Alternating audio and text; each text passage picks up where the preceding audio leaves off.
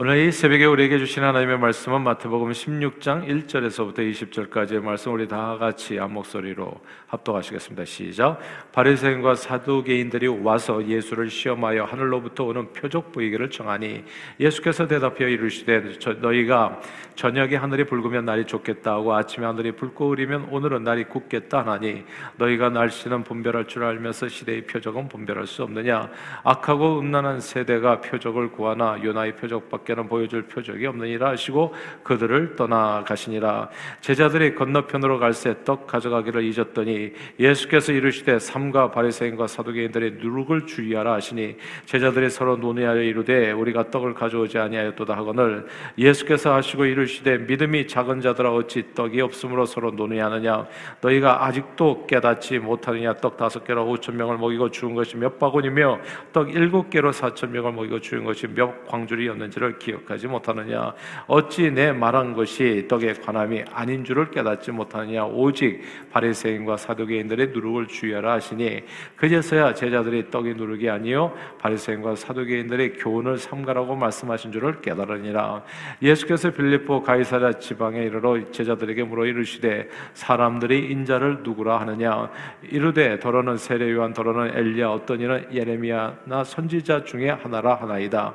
이르시되, 너희는 나를 누구라 하느냐? 시몬 베드로가 대답하여 이르되, 주는 그리스도시요 살아계신 하나님의 아들이시니이다. 예수께서 대답하여 이르시되, 바요나 시몬아, 내가 복이 있도다. 이를 내게 알게 한 이는 혈육이 아니요 하늘에 계신 내 아버지시니라. 또 내가 내게 이르노니 너는 베드로라. 내가 이 반석에 내 교회를 세우리니 음부의 권세가 이기지 못하리라. 내가 천국 열쇠를 내게 주리니 내가 땅에서 무엇이든지 매면 하늘에서도 매일 것이요 내가 땅에서 무엇이든지 풀면 하늘에서도 풀리리라 하시고, 이에 제자들에게 경고하사 자기가 그리스도인 것을 아무에게도 이르지 말라 하시니라. 아멘.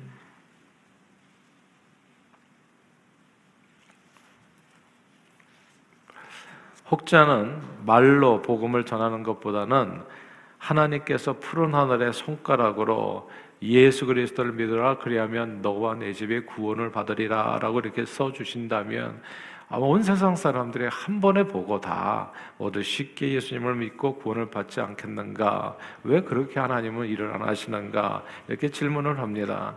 왜 늘 전도에 미련한 것으로 복음을 전해서, 참 이게 인간이, 요번에도 또 우리가 선교를 나가는데 왜 꼭 이렇게 미련한, 어떻게 본다면 아, 왜 이런 방식으로 이제 복음을 전하기를 원하시는가? 그냥 하나님께서, 하나님밖에 하실 수 없는 놀라운 기적과 표적을 그냥 다수 보여주신다면 누구든지 예수 믿고 구원을 얻을 수 있다 생각합니다. 여러분들은 어떻게 생각하세요?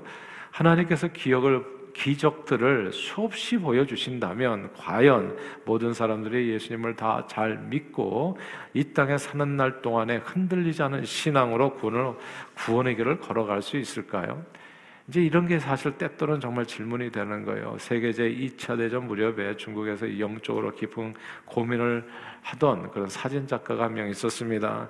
그런 선교사님들에 선교사님들에게 예수님께 관하여 이제 이야기를 들었지만은 그 그의 마음 속에는 늘 그분의 존재에 대한 의심이 있었습니다. 그래서 하나님께 기도를 했어요. 하나님, 딱 한 번만이라도 내게 예수님을 보여주신다면 예수님을 한번 잘 믿어보겠습니다. 이제 그렇게 기도를 했는데 어느 날 이제 어느 벌판을 지나가던 순간에 갑자기 자기 마음에 눈이 녹아가는 그 황, 황량한 벌판을 찍으라는 그런 하나님의 음성을 듣게 된 겁니다. 그래서 이제 그 벌판을 바라보니까 뭐 찍을 만한 물체 하나 없는 그냥 황량한 벌판이고 눈이 덮여 있었는데, 아무튼 그런 마음의 소리에 따라서 그 흉한 벌판을 사진 찍어서 집으로 들어와서 사진을 현상해 보고 깜짝 놀라게 되죠. 그때 그는 그 설경의 흑백 사진 속에서 부드러움과 사랑으로 가득 찬 예수 그리스도의 얼굴을 발견하게 된 겁니다. 이 사진사가 찍은 사진이 눈 위에 예수님이라는 제목의 이제 사진입니다. 여러분들 뭐 집집마다 가보면 이제 그 사진 걸어놓은 집들이 많이 있잖아요. 이 사진은 얼핏 예수님의 얼굴이 잘 보이지 않아요. 처음에 이렇게 딱 봤을 때는 이게 뭐지? 이렇게 생각이 되는데, 그래서 한때 장난 삼아서 그 사진 속에서 예수님의 얼굴을 발견할 수 있는가 혹은 발견하지 못하는가에 따라서 자기의 신앙을 이제 확신하는, 장난 삼아서 아, 그래, 확신하는 그런 일도 있어요. 저도 오래전에 우리 저기 대학교 때인가 고등학교 때인가 누군가 이 사진 가져와가지고 아 그래가지고 교회에서 다 둘러보면서 이제 보이냐 안 보이냐 해가지고 안 보이면 너는 신앙이 있다 없다 막 그렇게 놀린 그런 기억이 또 새롭게 나네요. 아무튼 그러나 이 사진 속에서 희미한 그 사람의 얼굴을, 예수님 얼굴을 찾아낸다고 해도 신기하게는 생각돼서 와 진짜 이렇게 예수님 얼굴이 이 안에 있는 거야? 신기하게는 생각하도요, 꼭 예수 신앙을 갖게 되고 구원의 확신을 얻는 것은 아닙니다. 정말 푸른 하늘의 손가락에 나타나가지고 이런저런 글씨를 쓴다고 해서 주 예수를 믿으라 그리하면 너와 내 집이 구원을 받으리라 이렇게 쓴다고 해서 모두가 다 순순히 예수 믿고 구원을 얻는 것 아닙니다. 이런 얘기가요 성경에 사실 보면 숱하게 나타나 있어요. 구약 성경 다니엘서 오 장에 보면 느부갓네살 왕의 아들 벨사살 왕이 자기 신하들과 함께 예루살렘 성전에서 탈취해온 이 금은 금과 은의 그릇들을 가지고 그냥 그 금과 은의 그릇에다가 술을 부어서 마시면서 자기 신들을 찬양하는 그런 내용이 나와요. 그런데 그렇게 찬양하면서 부어라 마셔라 하고 있는데 갑자기 진짜 손가락이 나타난 겁니다. 손가락에 손가락들이 나타나가지고 왕궁 촛대 맞은편 석회벽에 글씨를 쓰기 시작한 거예요. 갑자기 손가락만 진짜 마른 하늘에 손가락이 나타나서 하늘의 글씨를 쓰듯이 진짜 이런 일이 벌어진 거예요. 이 손가락들만 나타난 것도 무, 정말 무섭고도 놀랐고, 그리고 또 손가락에 쓴 글자, 글씨도 그리고 글도 참 그 내용이 해괴하게 짝이 없었던 겁니다. 그 글자 내용은 메네 메네 데겔 우바르신이었거든요. 근데 아무도 해석하지 못해 이게 무슨 글자인지를. 그래서 다니엘을 불러다가 해석을 시켜보니까 그 뜻이 이랬었던 겁니다.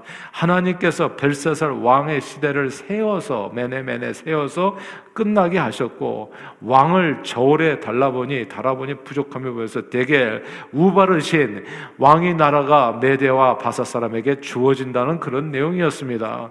이런 놀라운 기적을 수많은 사람들이 한자리에서 술 마시다가 목격을 한 거예요. 손가락에 나타나서 메네 메네 데겔 우바르신 그 뜻의 해명까지 다 나온 겁니다. 근데 놀랍게도 이 벨사살 왕과 그 자리에 있었던 사람이 회개하고 돌이키지를 않았어요. 하나님은 그 손가락에 나, 나타나면 믿겠다고 말하는 사람이 많잖아요. 예. 아, 그럼 손가락에 나타나서 글자를 썼으면 그러면 회개를 해야지. 바로 엎드려가지고 그 하나님을 믿어야지. 아, 근데 그걸 안 했던 거예요. 손가락에 나타나도 아무 소용이 없어. 예. 하나님을 믿고 구원을 받지 못했어요. 그날 밤 갈대아 왕 벨사살이 죽임을 당하게 됩니다. 기적을 보았다고 모두 하나님을 믿고 회개하고 구원의 길에 서는 것은 아니었습니다. 구약시대에 출애굽한 이스라엘 백성들 한번 생각해 볼까요? 참으로 숱한 기적들을 체험하지 않았습니까? 홍해가 갈라졌다고요. 반석을 치니까 물이 쏟아져 나왔다고요. 하늘에서 만나와 메추라기가 쏟아졌다. 한번 생각해 보세요. 이 얼마나 놀라운 기적들입니까? 그러니까 이런 기적들을 수없이 많이 체험했지만 가나안 땅을 선물로 주시겠다는 하나님의 약속을 끝내 믿지를 않더라고요. 하나님을 늘 시험하고 하나님을 믿지 않고. 그래서 출애굽 일 세들은 다 모두 광야에서 생을 마감했습니다. 하나님께서 놀라운 기적과 표적을 다 보여주신다고 해서 모두가 다 쉽게 주님을 믿고 영생 복락을 누리는 것은 아니었습니다. 오늘 본문의 말씀입니다. 오늘 본문에 보면 놀라운 얘기가 나오지 않아요? 바리새인과 사두개인들이 또 손가락이 하늘에 나타나가지고 글자를 썼으면 믿겠다라는 얘기를 또 하고 있는 거예요. 하늘로부터 오는 기적인 표적을 원하는, 하늘에서부터 오는 기적인 표적, 손가락에 나타나서 주 예수를 믿어라 그래야 너와 내 집에 구원을 얻으라, 왜 이런 기적을 또 포기를 보기를 원하는 거예요. 예수님께서 자신이 그리스도시요 하나님의 아들인 것을 정말 그 표적을 보여주시면 믿어줄 수도 있겠다라고 하는 자세입니다. 그러나 예수님은 이미 바리새인이 오늘 구하기도 전에 숱하게 많이 하나님밖에 알 수 없는 놀라운 기적을 보여주셨습니다. 예수님께서는 나병 환자, 중풍병자, 백부장이 화인, 손마른 자, 혈루증 환자, 수많은 병자들을 고쳐주셨고 귀신들을 쫓아주셨습니다. 풍랑을 잔잔케 해주시고 무리를 걸으셨고 오병이어, 칠병이어의 기적을 베풀어주셨어요. 또한 맹인의 눈을 다시 보게 해주셨고 심지어 죽은 자를 살리기도 하셨습니다. 베데스다 연못까지 삼십팔 년 된 환자도 고치셨고요. 이외에도 수없이 많은 주님 앞에 나온 모든 병 다 고침을 받았던 겁니다. 사실 이 정도 그냥 정말 천지 너무나 많은 기적을 보았다면 예수님이 곧 그리스도시요 하나님의 아들이심을 인정하고 믿고 따라야 될 텐데, 순종해야 될 텐데, 구원의 확신을 가질 만도 한데, 놀랍게도 오늘 본문에 보면 여전히 바리새인과 서기관들은, 사두개인들은 또 배고픈 거예요. 목마른 겁니다. 여전히 예수님을 믿지 못하고 예수님께 또 또 또 또 다른 표적을 구하고 있는 겁니다.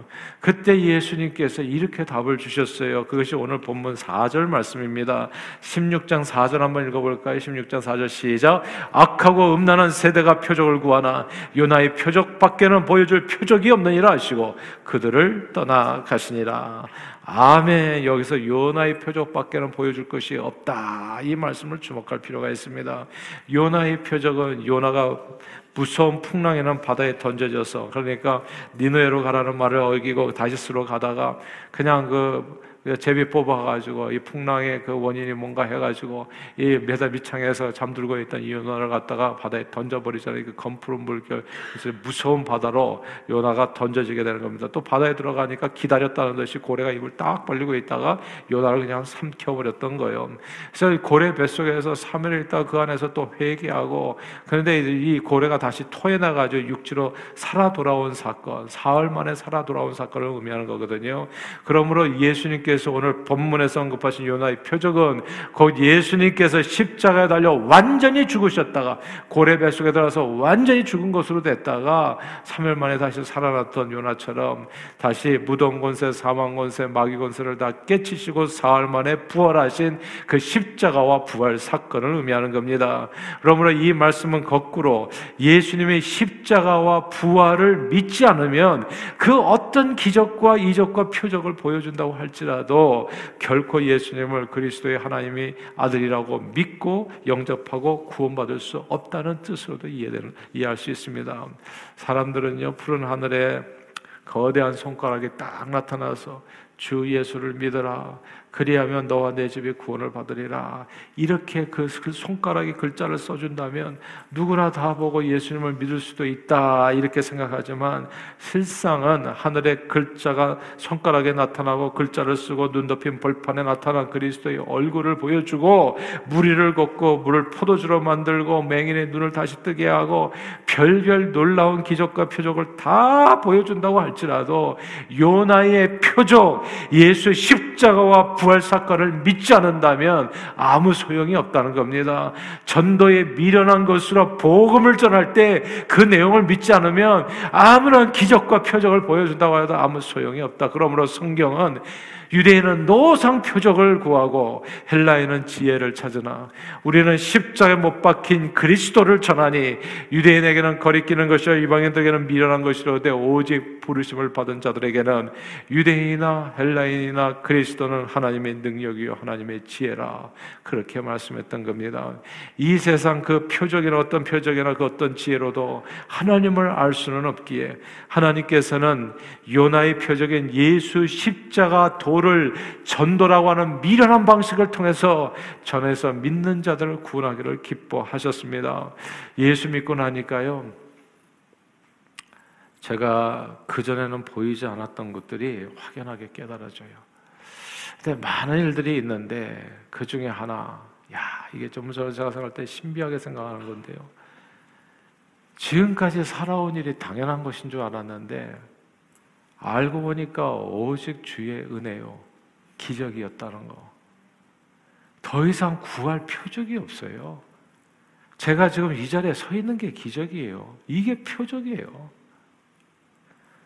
아니, 죄인이 어떻게 지금까지 살아요? 죄 짓고. 죄 지었으면 벌 받아야죠. 저는 벌 받았으면 죽었어야 돼요. 지금 살아, 내가 숨 쉬고 말하고 있는 너무나 놀라운 기적이에요. 표적이에요. 손가락이 다섯 개인 것도 너무 기적이고요. 표적이고요. 이 손가락을 볼 수 있는 이, 이 시력도 내가 원래 맹인이어야, 맹인이어야 마땅한 거예요. 우리는 보는 게 마땅하다고 생각하는데 예수를 믿고 나니까 보는 게 기적이더라고. 예. 이 눈이 가지고 있는 게. 소리를 듣고 말하고 사는 것도 기적이고, 정말 엄마 뱃속에서부터 죄인으로 잉태해가지고 지금까지 살아남은 게 기적이고, 살아 숨쉬는 모든 순간이, 모든 시간이 다 오직 주님의 은혜요, 기적이라는 거. 야, 이거 예수 믿기 전에 몰랐던 거예요. 예수가 오니까 마치 빛이 오니까 어둠이 그냥 이렇게 사라지는 것처럼, 빛이 오니까 사물이 분간이 되잖아요. 이 사람 얼굴도 분간하고 여기 물건도 분간하고, 깜깜할 때는 뭐 이게 아무것도 구별이 안 되는데, 야, 빛이 오니까 깨닫게 되는 거예요. 내 모든 숨쉬는 시가 지금까지 지내온 것, 진짜 오직 주의 은혜였다는 겁니다. 그렇다면 내게 필요한 기적과 표적이 뭐겠나? 오늘 본문 말씀이에요. 너 더 이상 아무것도 필요 없다는 거야. 무슨, 지금까지 살아온 게 온통 기적인데, 출애굽에서 지금까지 광야길 걸어온 모든 순간이 기적이었는데 무슨 기적이, 표적이 또 필요하냐는 거야. 뭐 우리에게 필요한 건 하나밖에 없어요. 예수 십자가밖에는, 예수 십자가의 도포, 십자가 부활밖에 필요 없어요. 예수와 함께 옛사람에 대해서 죽고, 나와 함, 나도 예수와 함께 새 생명 가운데 다시 살아 오직 주님의 영광을 위해서 쓰임받다가 주님이 예배해 주신 영원한 천국에 들어가는 것이 우리의 삶의 참 소망이요, 내 인생의 삶의 의미요, 목적이라는 거, 이거예요. 사람들이 이제 이게 성교가고 그러면은 좀 두려움이 있어요. 죽으면 어떡하나, 혹시 기뻐하세요. 그래, 너무 두려워하지 마시고요. 저는 그냥 목표가 선교지에서 죽는 거예요, 솔직히. 이거 죄송하지만. 원래는 죽었어야 될 인생이에요. 죄 가운데 오래전에 죽었어야 될 인생이라고. 나는 백 세까지 사는 게 당연한 줄 알아요, 예수 모를 때에는. 그 백 세가 뭐가 중요하냐고, 영생의 축복이 있는데. 그러니까 사람들은 쓸데없는 걱정이 많아, 죽을까 봐. 죽는 게 아니라 영생으로 들어가는 관문이라고요. 선교하다가 내가 눈을 감는다면 그건 세상의 가장 큰 축복이에요, 그게. 아니, 이게 참 이 민노라 하면서도 뭘 착각하는 분들이 많아요. 제가 성전 건축하면서 너무 감사하잖아요. 저는 다 드릴 거예요, 하나님 앞에. 몽땅 다. 사람들은 이게 거꾸로 살아, 거꾸로. 뭐가 아깝냐고, 인생을 살아가. 무슨 시간이 아깝고, 무슨 이 돈이 아깝고, 뭐가 아깝냐고요, 도대체. 예수님께서 나에게 표적을 보여주셔. 지금까지 살아온 게 기적이고 하나님의 은혜인데, 노래는 맨날 그, 노상 그렇게 부르면서도 실제 중심은 그렇지가 않아요. 그렇잖아요. 감사하세요. 그리고 이게 특권이에요, 주님 앞에 내가 쓰임받는 삶이. 정말 선교는 뭐라? 기도다, 영적 전쟁이다, 순교다, 사랑이다. 선교는 상급이에요, 축복이고. 이렇게 쓰임받을 수 있어요. 내 한많은 인생에 무슨 지금까지 착한 일도 많이 별로 못하고 살았는데, 내가 내 삶을 십자가에 달린 예수님처럼 나도 같이 달려가지고 주의 영광을 해서 내 삶을 모두 다 드릴 수 있다면 그건 영광이지, 감사지.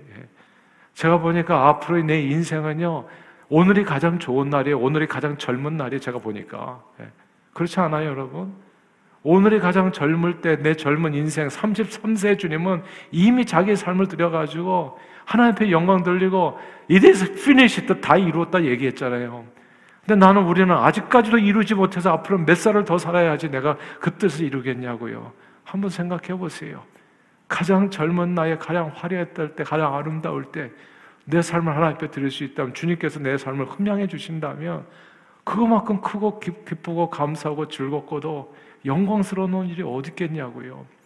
이 뜻이 뭐냐 하면, 예수를 믿는 자는 죽어도 살고 살아서 믿는 자 영원히 산다는 거예요. 아, 그러니까 자유입니다. 세상 사람들이 자유를 못 누리는 게 이런 거예요. 나 돈 없으면 어떻게 살지? 나 병도 걸리면 어떻게 살지? 뭐 그래서 이런 쓸데없는 걱정으로 시간을 보낼 때, 우리는 하나님 앞에 삶을 드리자는, 삶을, 내 모든 것을 받아주십시오. 예. 야, 이런 놀라운, 우리에게 필요한 것은 더 이상 없어요. 필요한 게 없어요. 지금까지 살아온 게 기적이었어요, 기적. 예. 충분히 많이 살았어요, 사실. 충분히 충분히 하나님께서 나로 하여금 기적을 체험하면서 여기까지 오게 했었어요. 이제 앞으로 살아야 될 것은 예수 십자가 표적을, 그런 적이 이제는 내가 산 것이 아니오 오직 내 안에 그리스도. 오늘도 사랑하는 여러분, 그러므로 오직 예수 십자가 표적을 믿는 믿음 안에서 음부의 권세를 이기십시오. 천국의 문을 여십시오. 그래서 많은 영혼을 주님 앞으로 인도하는데 존귀하게 쓰임받는 저와 여러분들이 다 되시기를 주의 이름으로 축원합니다. 기도하겠습니다. 하나님 아버지, 이미 수많은 기적으로 우리의 삶에 은혜를 주신 주님께 감사드리며 우리의 생명을 구원하는 십자가 표적을 든든히 붙잡고 오늘도 음부의 권세를 이기며 천국 영생의 소망 가운데 하나님의 지혜인 전도에 미련한 것으로 많은 영혼을 주님께 인도하는 데 쓰임받는 저희 모두가 되도록 축복해 주옵소서. 예수 그리스도 이름으로 기도합니다. 아멘.